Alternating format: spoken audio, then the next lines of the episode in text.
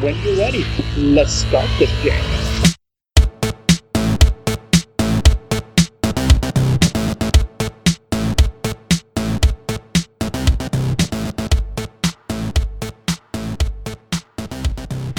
Welcome to Unstacked and Let's Unwind with award winning science fiction and fantasy author Martha Wells. Let's find out about her writing process and the Murderbot Diaries. Hey, this is Sarah from the Bay County Public Library.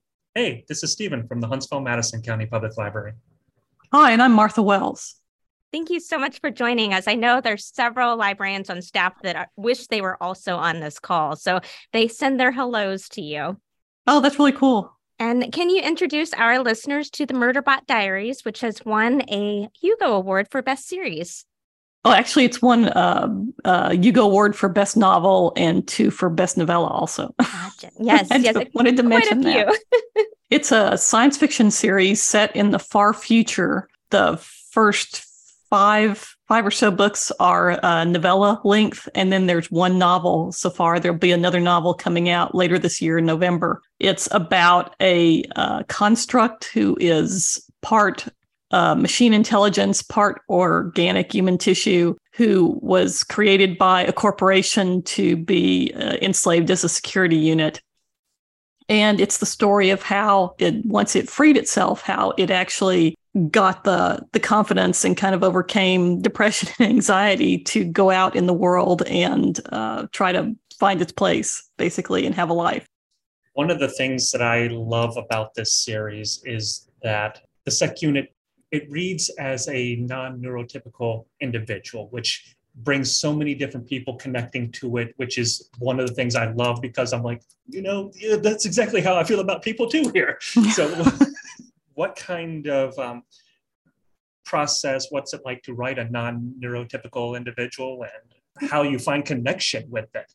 Well, one thing I realized while I was writing it and from people's response to it is I don't know what it's like to write a neurotypical individual, apparently, because I was just writing how I thought the character would behave and and based on its situation. And um, I guess I drew a lot from my own personal um, issues, basically.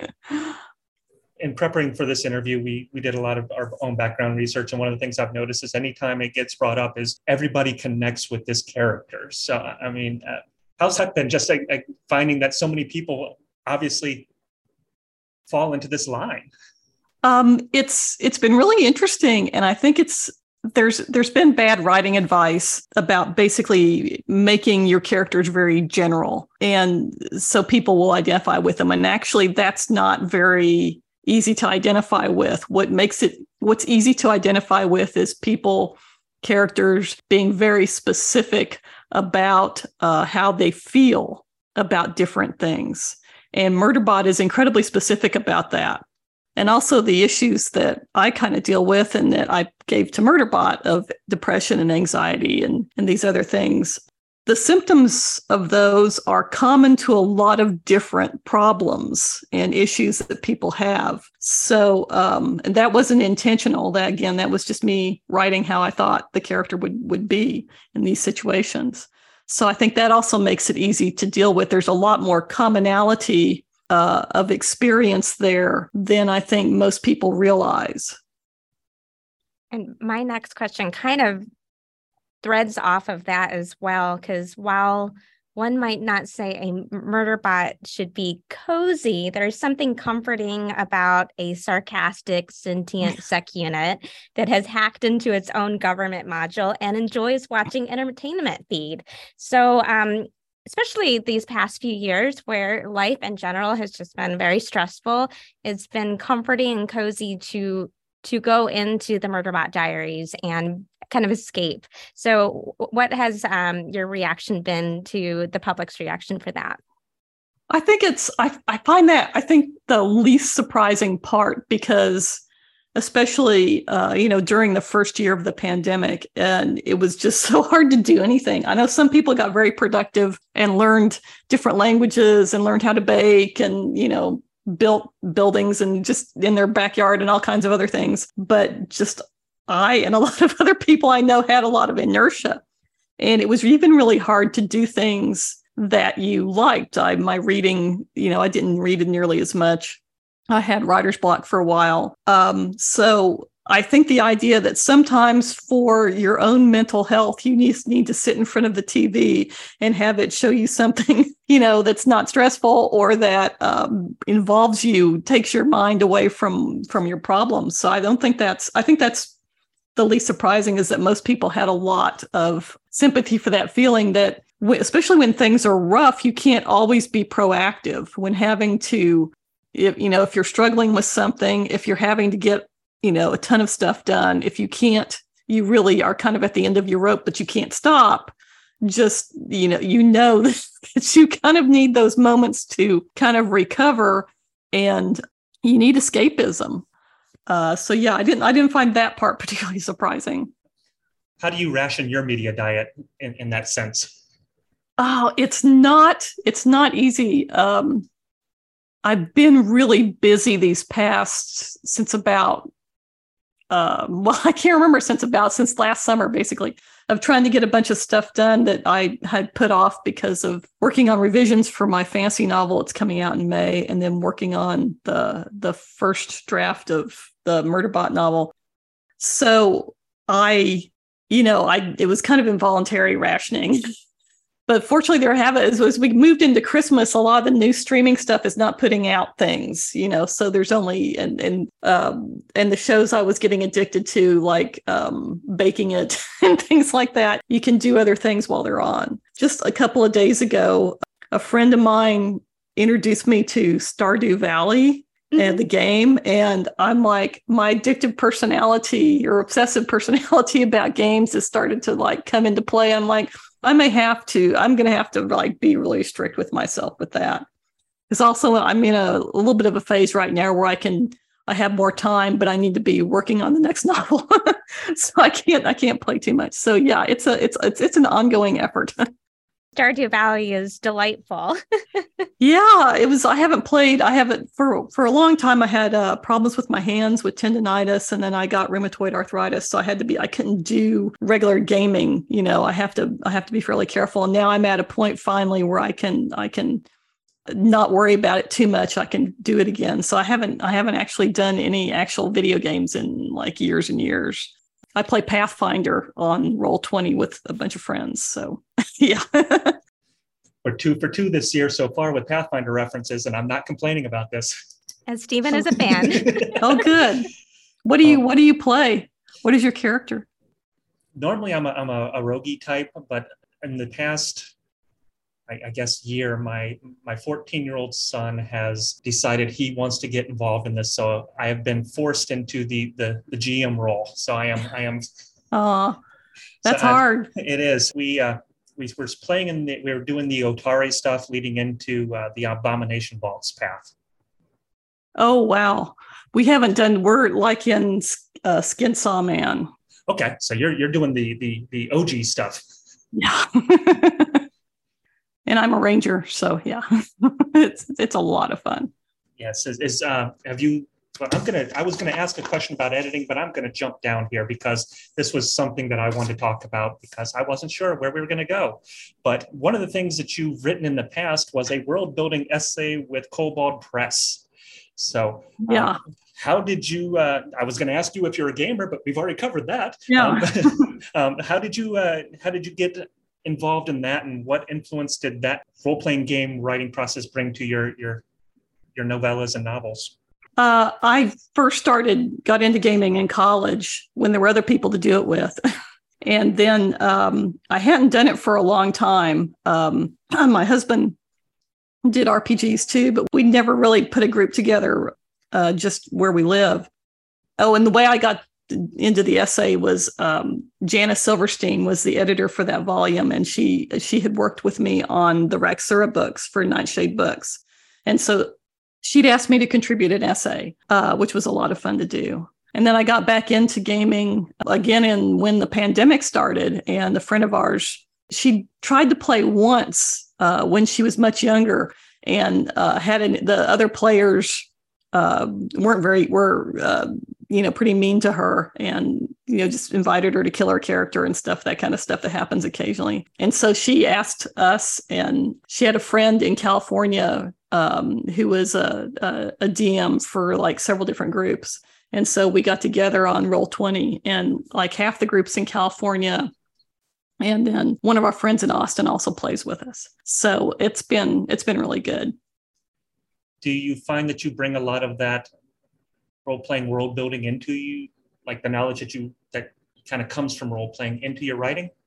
I think I did, especially back in the 90s when I was really seriously trying to uh, get started as a writer and create new worlds and stuff. I'd been writing all the time when I was a kid and in college, but when I really seriously started on original work, um, I think it did help. I really love the kind of material culture and the the way you you build that in the game with all the different things you can get and all the descriptions of stuff. So I've always liked that part of game manuals.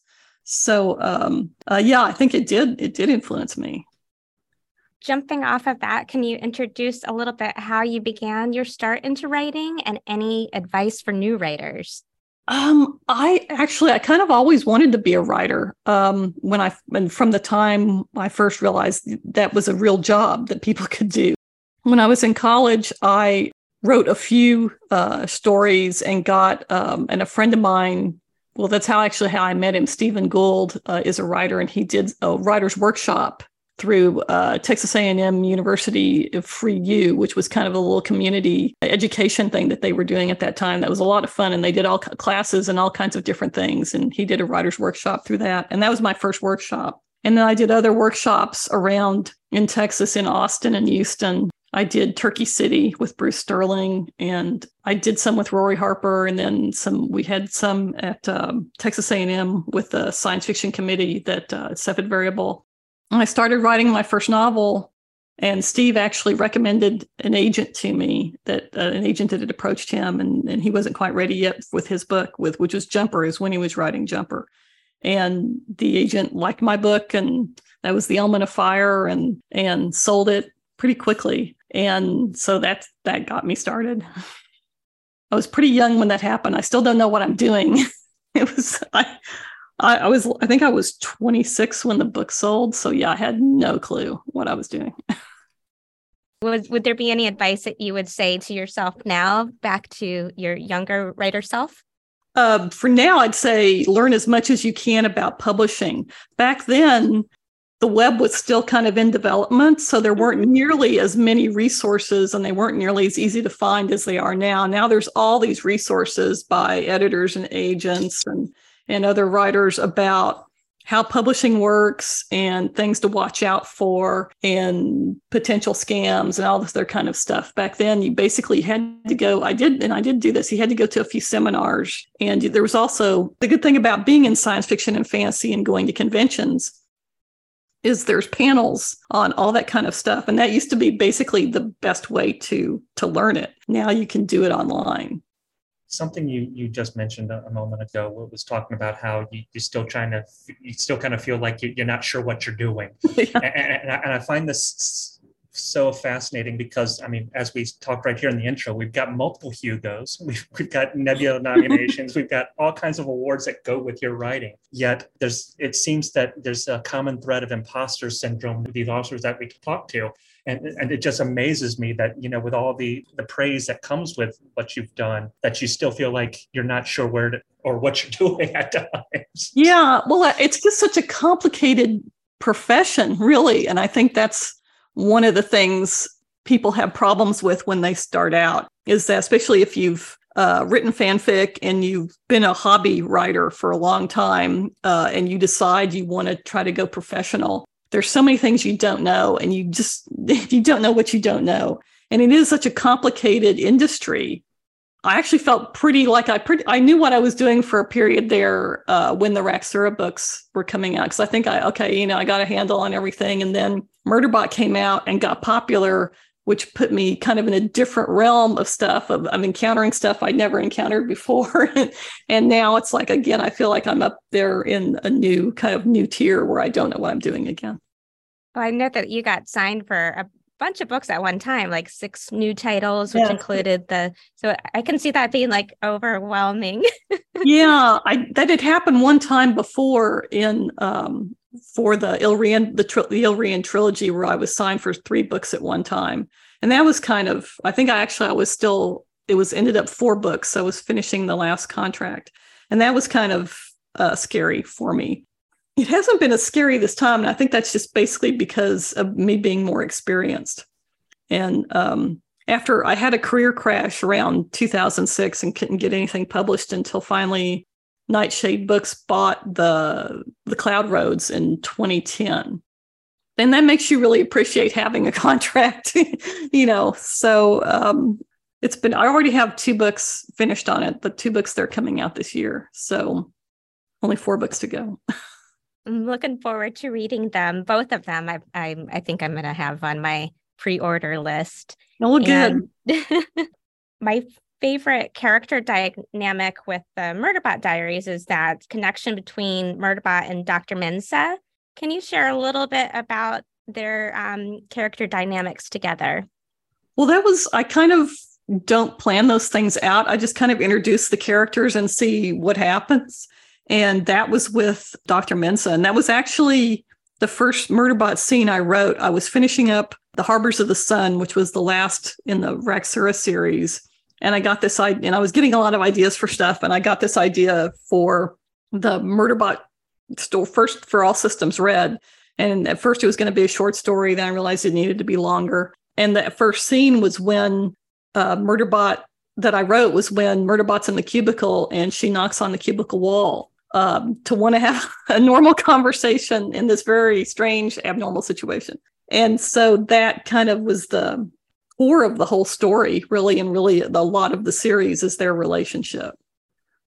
And emotions and Yeah. yeah, even even Murderbot feeling things and not wanting to feel things.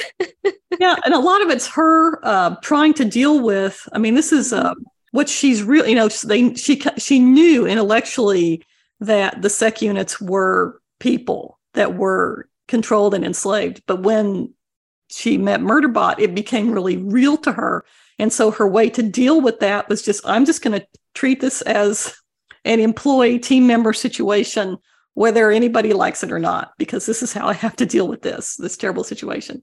And just go in and go all in with that. And that's what formed their relationship. I really and, and she breaks things down too in a way that it's like, oh yes, this is what she's from her perspective. I appreciate that. You, kind of started down this path, but I want to go into it a little bit further here, where I think you explained the concept as attack ideas or attack novels. Yeah.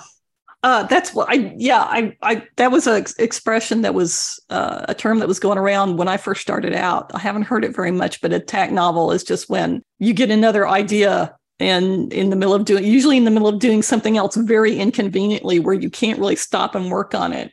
And, but it won't go away. And um, uh, you really want to write it.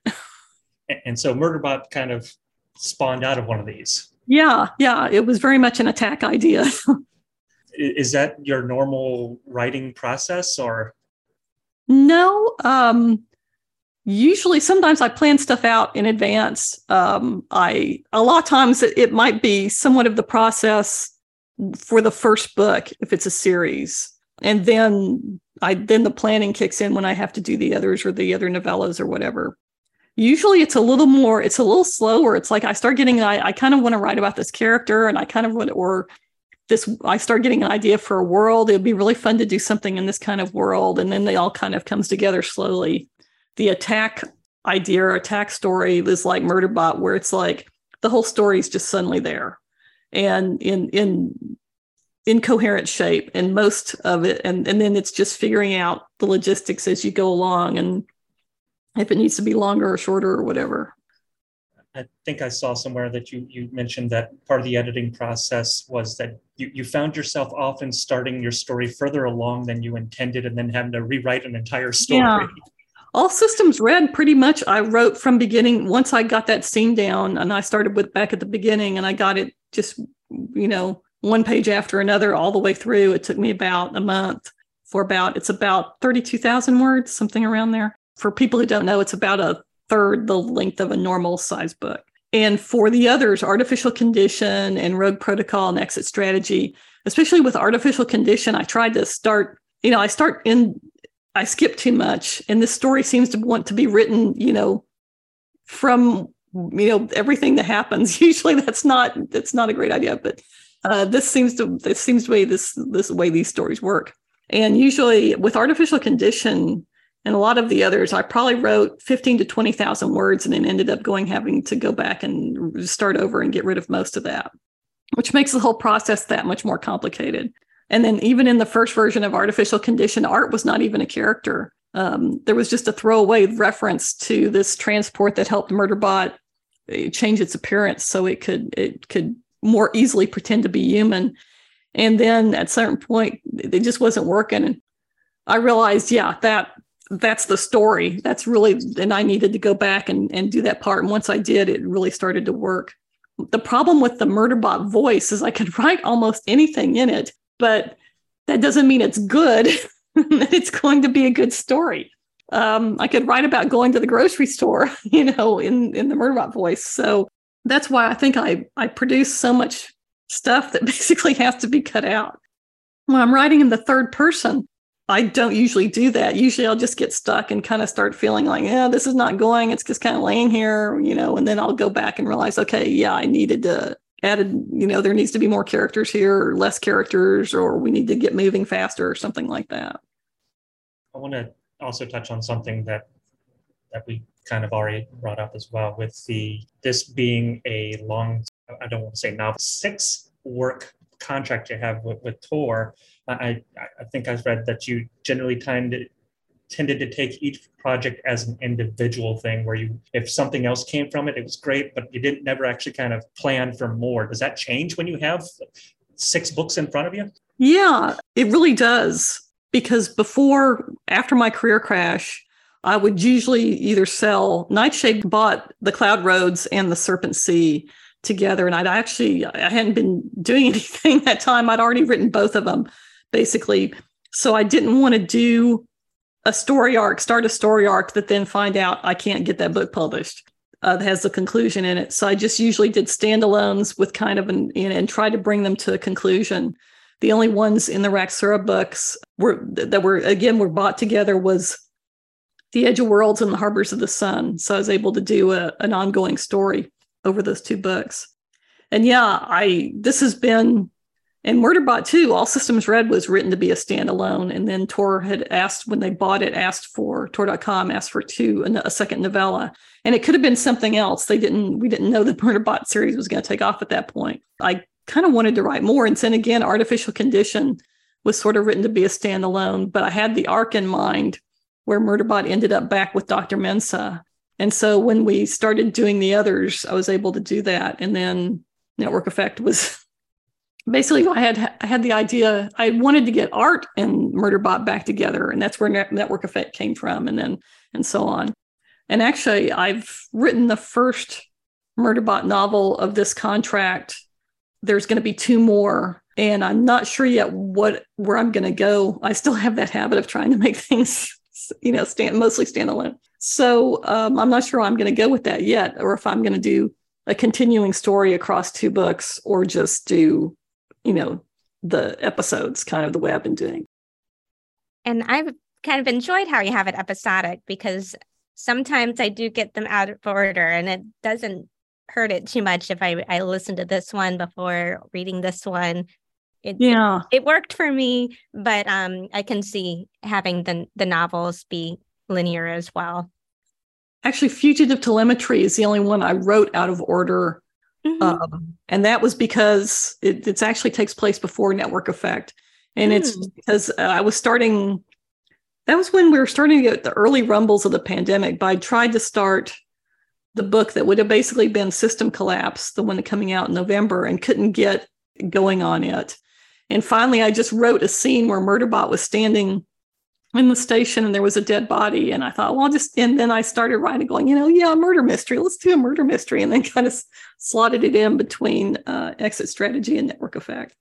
No, I really enjoyed that one because it was, it had a, little different of the vibe with it being a mystery, trying to solve that, and then Yeah. chaos happening. I also wanted to mention that I really enjoyed the rise and fall of Sanctuary Moon. Um, I I want it to be a real show so that I can see what that would be like. Um, I just wanted to throw that out there that I I appreciate that that is a thread throughout.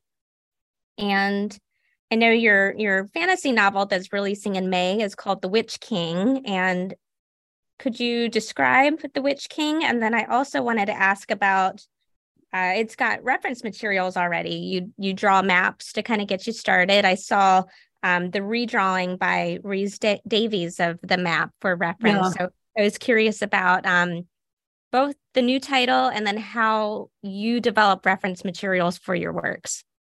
The um well usually it's because I've had problems in the past of not doing reference materials and then getting oh because I thought it was going to be a standalone book and then going to the second book and like oh I have to remember all this stuff and so I tried to do be better about that this time. The map is just basically for my reference and then they decided they wanted a map in the book so I drew it in a way that that someone could actually see and took a phone picture of it and then they sent it to to Rhys Davies and did a beautiful version. But it's a it's set in it's a new secondary world, and basically it was kind of my pandemic novel that kind of came out of nowhere. I I've always been a big fantasy reader, and I love fantasy TV, and I've been watching a lot of different things and watching um, some Chinese fantasy, including especially the Untamed which is really a wonderful 50 episode series. It sounds like a lot, but once you start watching it, it's not nearly enough. And then kind of, you know, thinking about basically the idea of an empire comes in uh, to a group of peaceful civilizations and just sweeps across it and what that would be like to, to have this come out of nowhere when you had no idea something like that was out there and then to try to take back over your world and try to put it back together. And then what you would do to save what you had had regained basically. And i wanted to tell it kind of over a long period of time. And so i used characters who were immortals but who were really deeply personally involved in their world. And you know, so it's kind of an epic fantasy the good parts version because it um, it moves pretty fast through a lot of um, ter- it could be like a 10 volume epic fantasy or it could just be this one book. So but i am going to try to write a sequel to it. So yeah it was just um, probably something i've been thinking uh, uh, thinking about a lot of things especially based on what early colonization must have been like in our world what uh, our ancient world looked like, what our world would have looked like without colonization, all those kinds of different things, and and kind of putting them into this book.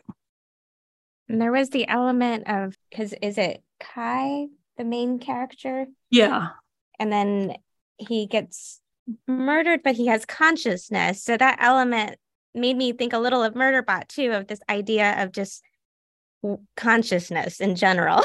yeah, he's a demon, and this is different. Uh, he can move into different bodies um, and everything. So yeah, that was fun to play with. it sounds fun.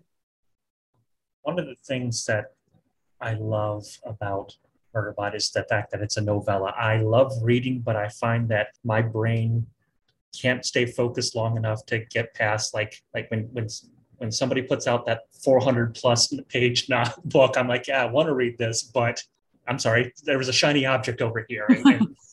And and, and, and murderbot diaries kind of uh, hits that sweet spot of where I, I can give it all my attention and, and it's such fun to be there. So you have written novellas, you've written novels, you've written blogs, you've written in shared universes uh, where it's other people's uh, intellectual property that you're coming into. Uh, you, you've got a Magic the Gathering, you've got Stargate, Star Wars, and I'm sure I'm missing some in there. But what has been the most challenging format for you to write in? I kind of would say they're all equally challenging. Um, having to work in a world that other people have developed, and you're trying not to, you're trying to come up with new things and make your story work with that world can be very difficult. Magic: The Gathering was hard because with uh, with Stargate Atlantis and and um, Star Wars, you have the actors' performances to go by, and that gives you a lot of material right there. With Magic the Gathering, you don't have that. You have other works written in it, but you don't you don't have that kind of reliable through line of of being able to see it and everyone can see it and agree on yeah this is the performance. And so because you're you're looking at the books and there's a lot of different interpretations. So um, that was pretty difficult but uh, it was a lot of fun too because i also like working in groups and working with other people and being able to talk to you know your editor uh, nick kelman about what we were doing and go by an outline that other people have come up with. And part of the story some of the stories that were ongoing had to be outlined very carefully because there were so many different things that the person who was going to take over next after this group of stories needed to have set up for them and everything. And then parts of the outline were just these two characters meet somewhere in this story. And then there's just a blank page so um it was a lot of fun it was just it, it was different and i like to do different things yeah, I don't. I haven't ever hit anything that I I've tried to do that I wasn't able to do yet. I've never written, but I've never written scripts. I've never written a script for a graphic novel or anything like that. And I'm kind of reluctant to do that because I'm really tired a lot of the time. And I don't want to go in and learn a different format that has all these different expectations. I think, especially comic writing and graphic novel writing, are very are really a different sensibility when you're working with the artist and you're both kind of working together, which I think would be really cool, but also probably a lot of work to get up to speed, especially with another person who's depending on you to, you know, keep this thing going. That would probably be more challenging to me than than the kind of things I've I've already done. And what are the similarities and differences writing in fantasy versus science fiction? Well, I think it's mostly similar. I mean, I really don't, I'm not writing hard science fiction. It gets labeled hard science fiction sometimes, but it's really space opera. And anything I think far future is going to be, you're past the point where you can possibly extrapolate based on what we have now. You just have to come up with stuff. And um, that's, it's just like fantasy. They both have to be internally consistent. I've run into people who think fantasy is like easy because you just make stuff up. And it's like, no, it has to be consistent. And what your you have to your world has to work. You can't just pull rabbits out of hats. You know, if you do, you have to explain how they got in there in the first place, you know. That's what makes a good fantasy novel. And I think the world building is equally complex in both cases. So I don't think they're really very different at all. One of the things that it, it, blows my mind. But we live in such an age where everybody has an opinion and everybody wants to tell you it, and they're always up in your face. So it's it's a toxic fandom situation kind of thing. It comes with not just dealing with intellectual properties that everybody feels like they they have a piece of because it's that that cultural memory that we all share, but it, it kind of boggled my mind that you were catching grief to the point that you had to disassociate yourself with the internet for a while because of people complaining about publisher decisions about price points. Yeah, yeah. I mean, that's still going on. Part of it is some men do not want to pay women for books. They don't, it, that seems to be the overwhelming majority. And there's, and uh, there's a lot of, again, it's a lot of men who they like, really like the book and they resent that that it's a woman who wrote it and that they wouldn't have to pay for it. And then there's other people that are just like, just assume that writers make i guess because they they know something about self-publishing so they just assume traditional writers make all these decisions too and it's like no you don't have any you know you might be consulted on things like the cover art and um, how the map looks and things like that. But that's about it. You don't, the publisher controls the format, the price, the distributor, and everything else about it. And also, people not understanding there's a whole team of people that has to work on this book to get it ready to sell, you know, just from the the copy editor and the proofer and the, the Tor.com or I think Tor is now using uh, cold readers as an extra proof extra proofing process and the designer and the artist and all the other and all the team and the marketing the publicity and everything that gets it up there to the distributor. Uh, the latest flack was because system collapse was announced uh, now when it's not coming out until november. Was announced a couple months ago which i don't understand. I think that's a people coming to it to publishing from different areas. And it's like books are always announced several months in advance. When it's not announced several months in advance, that's when you think something's gone wrong. It's like, how did you not, you know, because it's such a long process. And you also need pre orders. If you don't get pre orders, this author is not going to have another book. And it's just that simple. So that's why you want, as soon as you, it's, it's like you have the manuscript and you schedule it, you know, there's a little there, then, then it's going to be announced pretty quickly because, you know, and again, it's like not everybody hears things. It's like on when I was on Twitter, you would talk about the book and talk about it and talk about it and talk about it and feel like you were just, you know, that's all you're talking about. And there's always someone who pops up and said, Oh, I didn't know that. You know, how could I not know that? And it's like, and it's because there's so much information. Even the people who are actually following you for this information will miss it over and over again. And that's one reason why you have to do that. And it takes a lot of getting the information out about books because books can fail so easily if people don't know they're out there. And especially if an author is not getting uh, much of a much if any of a marketing or public, uh, publicity budget you know the, then you have to work harder. And having a long lead time where you can tell people and you can tell your friends and get them to tell people. And it's just it's just so important. So it was just a really weird you know astonishing thing to be yelled at because we announced the book it's 10 months in advance and it's like yeah It yeah, it has to be. it's just so in, in, in crazy in the sense that I mean, you don't hear the same kind of thing from like movies when it's like we know that mm-hmm. you know five years from now what the DC universe is going to do, yeah. what the Marvel is going to do. But you know, how dare we know that a book is coming out? yeah, yeah, it was very strange. And yeah, I am probably going to have to just leave the internet, except for maybe my blog and uh, you know a couple of other things. But that's you know i'm just probably going to have to to just cut the cord. The big problem is you'd like to have a place to for announcements of things. And i like to recommend other books. I've even had trouble recommending other books lately where people yell at me about the price of, the, of someone else's book from a different publisher. And it's like i'm not the retailer. Want me to do customer service? And it's like i'm not the retailer. I'm not the distributor. I'm not the publisher. I can't help you. I'm just saying, I read this book and I liked it. And it's like, if I can't even do that without getting flack, part of the problem is the system I'm on now does not have Twitter. Before the end, before the, the great collapse of Twitter. There were a lot of protections where you could just make general announcements of recommendations and books that were coming out and award news and that kind of stuff and then people couldn't reply. You could do it so people couldn't reply, and it's just like mm-hmm. a, an announcement. And you can't do that on these other services, and that's really a problem. I know some people who apparently basically created a bot just to do their announcements. So mm. you can reply to the bot all you want, screaming it, you know, but that you're mad because they announced a book or whatever.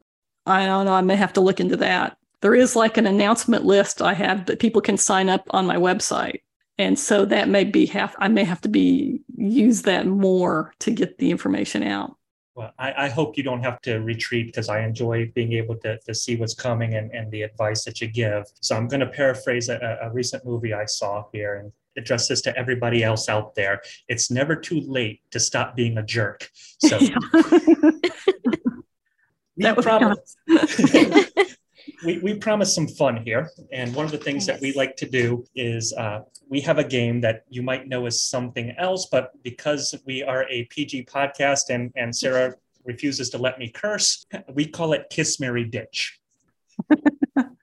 so what I have is I've got a couple different categories here. I've disguised them behind some what I consider clever titles so I'm going to give those to you. You'll pick one of those. And then inside of that, there'll be three items that you get to like, love, and then get rid of.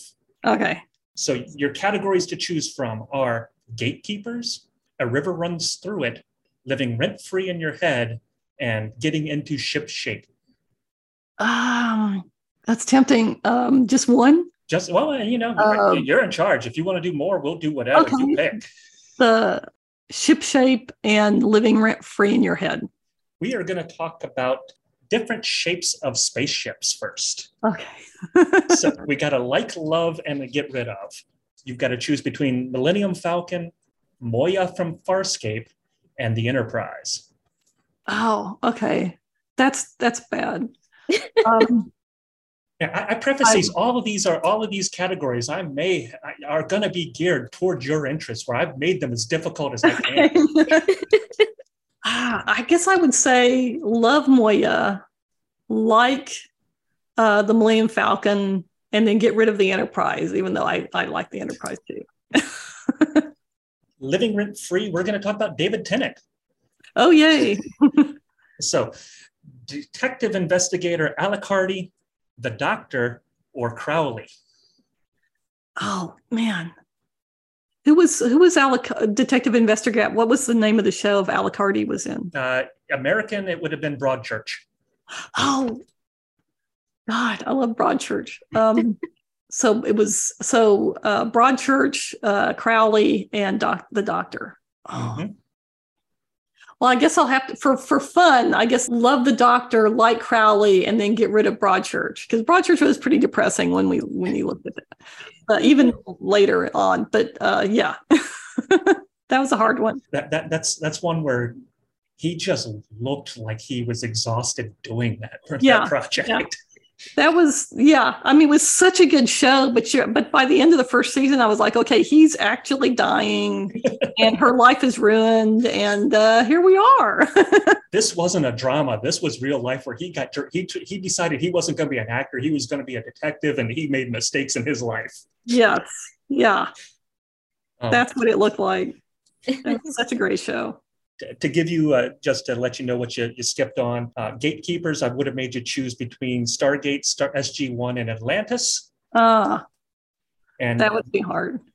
A river runs through it was the one i was secretly hoping because i can never get somebody to talk this fandom with me but i saw that you were a fan of it. We were going to be talking the rivers of london so i would have made you choose uh, between peter grant thomas nightingale and leslie may Oh, okay. That's actually an easy one. It's love Peter like like Nightingale and get rid of Leslie May. Oh, I liked man. her. I liked her at the beginning, but yeah, as she evolved. Without going to spoilers, yes.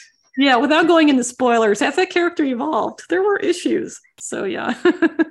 I love that. That's that's such a great series. It, it is, and not enough people are reading it, and I encourage people to do it. So when I saw that you were a fan of it, and it was potentially one of your escape things, I was like, yes. Oh yeah, it's comfort reading. I reread it. Uh, uh, usually, I try. I don't. There's so many books now. It's hard to do the whole thing when a new one comes out. But usually, that's what I did for a long time. It's really rewards rereading too. That's one of the series I rant out when I complain about how libraries are organized because in, at, at Sarah's particular library, that one is considered a mystery group, whereas the uh, Dresden Files is considered a sci-fi novel, even though it's very, you know, similar in, in tone and style. Mm-hmm. And then you have uh, Laurell K. Hamilton's uh, Anita Blake series, which is considered a fiction, where they're all dealing with the same kind of theme of a detective solving supernatural crimes, but yeah. none of them are in the same place. And I would say these are all three fantasy. They should all be in the same spot. Yeah. That's wild. I had never uh, because I buy them. So I I get them as soon as they come out my theory is it's all based on who is who is stooping who in in in, in the in the books yeah. is where they get placed or the cataloger i don't know and speaking of books what are you currently reading slash watching uh, i just finished the blue beautiful world by karen lord that's in the same series as her book the the best of all possible worlds and the galaxy game that's a novella that's going to be I've forgotten now the publisher, but it's I got to read it early. That's a novella that's coming out in the next few months. That was fabulous. I'm looking forward to Malka Older has the mimicking of known successes. I think that's coming out uh, in March. Also, I have oh I have Babel by R.F. Kuang, which I need to start. Um, I've I had it sitting the hardcover sitting around for a while, and I really I really really enjoyed her her previous fantasy trilogy. Um, that was really good and watching. We watched Three Pines, which is a mm-hmm. mystery series uh, from a from a book series. Louise Penny. Louise Penny. Yeah, that's it. That's it. And that's probably the last big one we watched. There's a bunch of. I'm also watching um, the Legend of Vox Machina, the um, D and D series, uh, and I'm actually looking forward to the D and D movie really badly too. I really want to see it. Uh, oh, and the, then we just watched uh, Wakanda Forever mm-hmm. recently. Love that one. I, I want to see this D and D movie so bad, but I am I'm traumatized by, by the Jamie Foxx one and all those ones that came previous. It just looks so good. I mean, I'm the, I've seen like every trailer multiple times, and it just looks so good. Oh, Andor, that was another one that just killed me. That was such a good series. Oh, really loved that. I I watched that, loved it, and then I watched Obi Wan Kenobi, and it wasn't as good. I was hoping. I was like, nope, Andor was way better. Yeah, well, they're also different. I kind of mm-hmm. think they're almost doing the same thing as Marvel is doing, where the, the series are also different. Some are more serious and dramatic, and some are more comedy, and some are kind of mysteries. And, you know, and I like that different thing where you're never quite sure what the the genre is going to be. That's kind of nice. And I think Star Wars is doing a little bit of like the Mandalorian and the Book of Boba Fett are so very different from Andor and from uh, the Obi Wan Kenobi series. So, and then the others like Bad Batch and all that kind of stuff. So, mm-hmm. yeah, it's it's a it's it's nice when they're different. It's not the same tone all the time. It's been fun. Do you find yourself? I mean, how big of a fan are we talking? Or do you do you have to watch it as they come out? Um, sometimes I know because I have the obsessive personality thing. So if I start one, I might have to finish it. So it's like with Andor, I watched the, I thought, well, I'll just, you know, I guess I, I knew it's like, I'm going to get sucked into this. And so I watched the first one, then had to watch the other two, but they didn't have the others out yet. So I very deliberately didn't kind of wait in until the whole thing was done before I started it. My husband doesn't like to do that. He likes to watch, you know, one a week, which drives me crazy because, you know, I get started, especially if there's a story arc, I want to finish it right there, you know, until 3 a.m., you know. So, oh, there, the other one was Only Murders in the Building. So good. Was, I loved you, it. Yeah. I wanted to watch it, but I don't think we had Hulu, whatever it was on and then I finally started it the first one when the second one was was being put up. So that was nice because I just would flow through the whole thing. And then got to the end of the second season was you're kidding me? Oh God, you know, I should have known that they would do that. But the third season looks really good. They're they're yeah. adding is it Meryl Streep? I thought it was, but I think maybe so. it is. I can't remember now. But yeah. No, I can't remember. I, I want to hang out with Steve Martin and Martin Short so bad. I can I can taste it going to do uh, just uh, rapid fire questions here. Of put like a minute on the clock here. We'll try to get through as many of these as we can.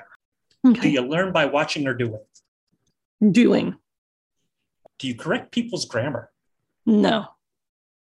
Uh, what's your go-to snack? Oh, um, probably bread, just toast. Oddly enough. Favorite cooking show? Ah, uh, I have so many, but probably baking it or um, uh, Next Iron Chef. Technology or magic? Magic. Place that you want to visit but haven't? Oh, um, Angkor Wat. Something you wish you had done? Ah, traveled more when I was younger best gift you've gotten from a publisher? Oh gosh, um, the checks, really. but actual gift, um, some little uh, metal models of like uh, Curiosity and the space station and, and the different ships that the from NASA. It wasn't from NASA. It was they the NASA puts them out and and the, the publisher sent me those. My editor sent me those. That's awesome. And, and to wrap it up here uh, on these questions of what movie do you enjoy quoting the most? Well, probably Monty Python uh, and the Holy Grail. It has to be that. what is a typical writing day like for you? I usually try to write in the morning because that's when, oh no, my brain just works better. Sometimes it just depends. Sometimes I can do it in the afternoon too. I think it's that um, decision fatigue, if you've ever had that that gets worse as the day goes on. And if you have a meal, sometimes you can circumvent it for a while and get something done. But yeah, right in the morning and then try to, you know, answer email sometimes as I'm going along and then sometimes afterward. And then try to do the chores and stuff, you know, send mail off and and that kind of thing. Though usually it doesn't because I'm kind of scattershot. So if something comes up and I can get it done, I want to do it right then. So I will like skip around a lot and things like that. one of the questions we have asked since day one, and I will continue to ask this because we kind of use it as a, a hint of what might be coming. Strangest thing in the search history. Oh, strangest thing in the search history. Um, of course, now I'm going blank. I've done some things like how bats fly and and things like that.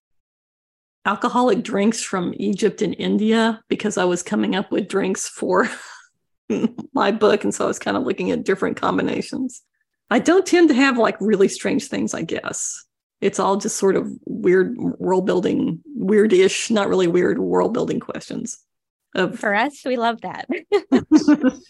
I have not met a rabbit hole I will not fall down. I mean, I'm over here. I've got notes about uh, the Untamed and, and several other things that I'm going to be diving into once we're we're out of here. Oh, cool! Don't look up the Untamed because there's a lot of spoilers. Okay. And it'll spoil you because I was like, I, I thought I'll, I'll just look at a list of the characters and there was gigantic spoilers in them. So yeah, be careful. Noted. We are a library podcast. How have libraries impacted your life? Quite a lot. When I was a kid, we went to the library a lot. Uh, started out with a small little branch library in River Oaks in Fort Worth. And then um, this is not the rich River Oaks, this is the poor River Oaks. And then uh, moved to the Fort Worth Public Library uh, as I got older, and we there was so much more selection and much bigger libraries in the, the different branches. And that's where I first started reading science fiction because in this one Fort Worth Public Library, the children's section was next to the adult science fiction section, and I didn't know I was supposed to go down that aisle. I just kept, you know, I, I I didn't find the rest of the children's section for a long time. But yeah, huge. I mean, that's where I read so many of the books that really were inspiration and foundation for me.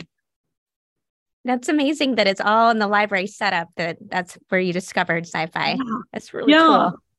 Well, they had a little one of those little metal paperback rack things that they mm-hmm. used to have all the time of pulp books with all yes. these wild covers. And so that drew my attention, you know. But yeah, that is I probably would have read science fiction at some point, I think, but that really got me. I've read a lot of books that I were too I was too young for, which is always great. it gives you something to go back and go, oh. Yeah, yeah. And this was, yeah, and you go back and read them. Somebody says, well, this book had this in it. And you're like, it did? I read mm-hmm. that. See any of that. Yeah. And this was one of the libraries too, where the librarians didn't question you about what you were checking out. He's just like, sure. Mm-hmm. You know, actually, we got one more question I want to ask because I, I love kind of knowing these things. You have a degree in anthropology. Mm-hmm. What, what was the original plan? Um, I did originally want to be a writer, but um, I didn't kind of know how to do that. And um, I thought about getting into journalism, but I wasn't really sure. I'd also always liked that kind of studying cultures and and archaeology and that kind of thing. It just seemed really interesting. And Texas A&M had an archaeology program too, and so yeah, I thought yeah, so that's what I ended up in, and I really enjoyed it. And it was I it's been really helpful for kind of building worlds. It's kind of kind of coming at world building from a holistic viewpoint. So yeah, I don't I, I can, it's been so long I don't remember why it was. It just seemed like something I always wanted to do. It was Indiana Jones, wasn't it? Yeah, probably, probably helped. everybody just wants to go out and punch Nazis. And if you can yeah. do it while discovering something old and, yeah. and, cool, why not? And they don't tell you it's like it's really hot and you carry heavy things. And when you start out, you're the person who's carrying all the heavy things. and yeah, lots of rocks and buckets of dirt. Were you more into the human aspect or the uh, the paleontology aspect? Oh, definitely the human aspect. I mean, the others are interesting, but just the cultures and all the little details you could find out and on the, all the little things that put to, that go up into making a society and a culture. For archaeology i really like the the material culture. There was a book about um in in small things forgotten. Mm-hmm. that's really interesting about that.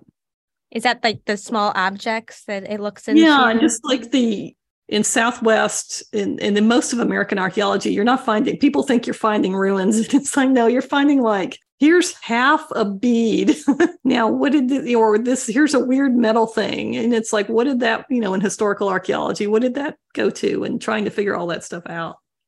my um, library science degree is actually in museum studies. So that little aspect is also something that I really enjoy, even though I don't use it in my professional. I just loved learning about all of it.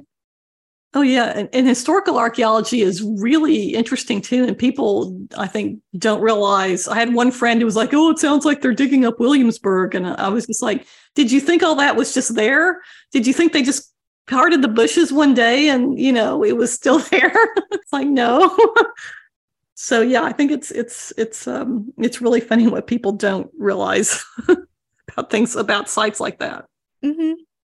I, forget the name of the book, but I remember there was this, it's, it's, and it's it's it's probably was put out in the 50s or 60s but it was this book written from an anthropological perspective of set in the far future and they were uncovering these ancient tombs and and they're, what they're really discovering is like a, a, a, hotel room in vegas or something of that oh, yeah nature. yeah those were really cool yeah uh, thinking about what that the future is going to be just as confused about our stuff as we are about people's stuff from the past. Yeah. So as we kind of wrap up here, um, is there anything else that you want to share with our listeners? Um, just I have my next book coming out is May 30th, and it's Witch King uh, fantasy, and then I think it's November 14th. System Collapse is coming out, and it's the next Murderbot novel, and it's set um, directly after Network Effect. I'm so excited. Yep, I will have to pre-order both. Oh, oh, and I've got um, my book City of Bones. Um, I it's an author's preferred edition is finally being re-released. It was out of print for years and uh like since 90 97 98 something like that so um and it was out in ebook for a while uh and then it not so that'll be uh that'll be coming out in september i think and it's got a gorgeous new cover uh, so I'm I'm looking forward to that. Excellent. Yeah, I saw an article about that recently too. So yeah, and I did rewrite some of it. It's not like very much rewritten, but I just went over it and kind of took out the bad writing. so uh, that'll be coming. So it's three books coming out this year. We we want to thank you so much for being on here. Um, this has been one of the interviews. Whenever I mentioned that it was coming up, that has gotten the most people excited about it. So. Oh, cool the, oh, the love is out there. Well, thank you for inviting me. I really enjoyed it. And we just have our little closer. But yes, uh, agreed with Stephen. I told my um, coworker and even her husband's like, the Martha Wells? You're interviewing the Martha Wells? And I was like, yeah. so oh, we're, we're very excited. Oh, well, thank you. Thank you so much, Martha, for joining us on Unstacked. The Murderbot Diaries are available in the library collection for checkout. They can also be purchased through your favorite bookstore and online vendors. Check out her website, marthawells.com. That is M A R T H A W E L L S.com. Stay safe and read, my friend. It's good for you. Bye. Bye.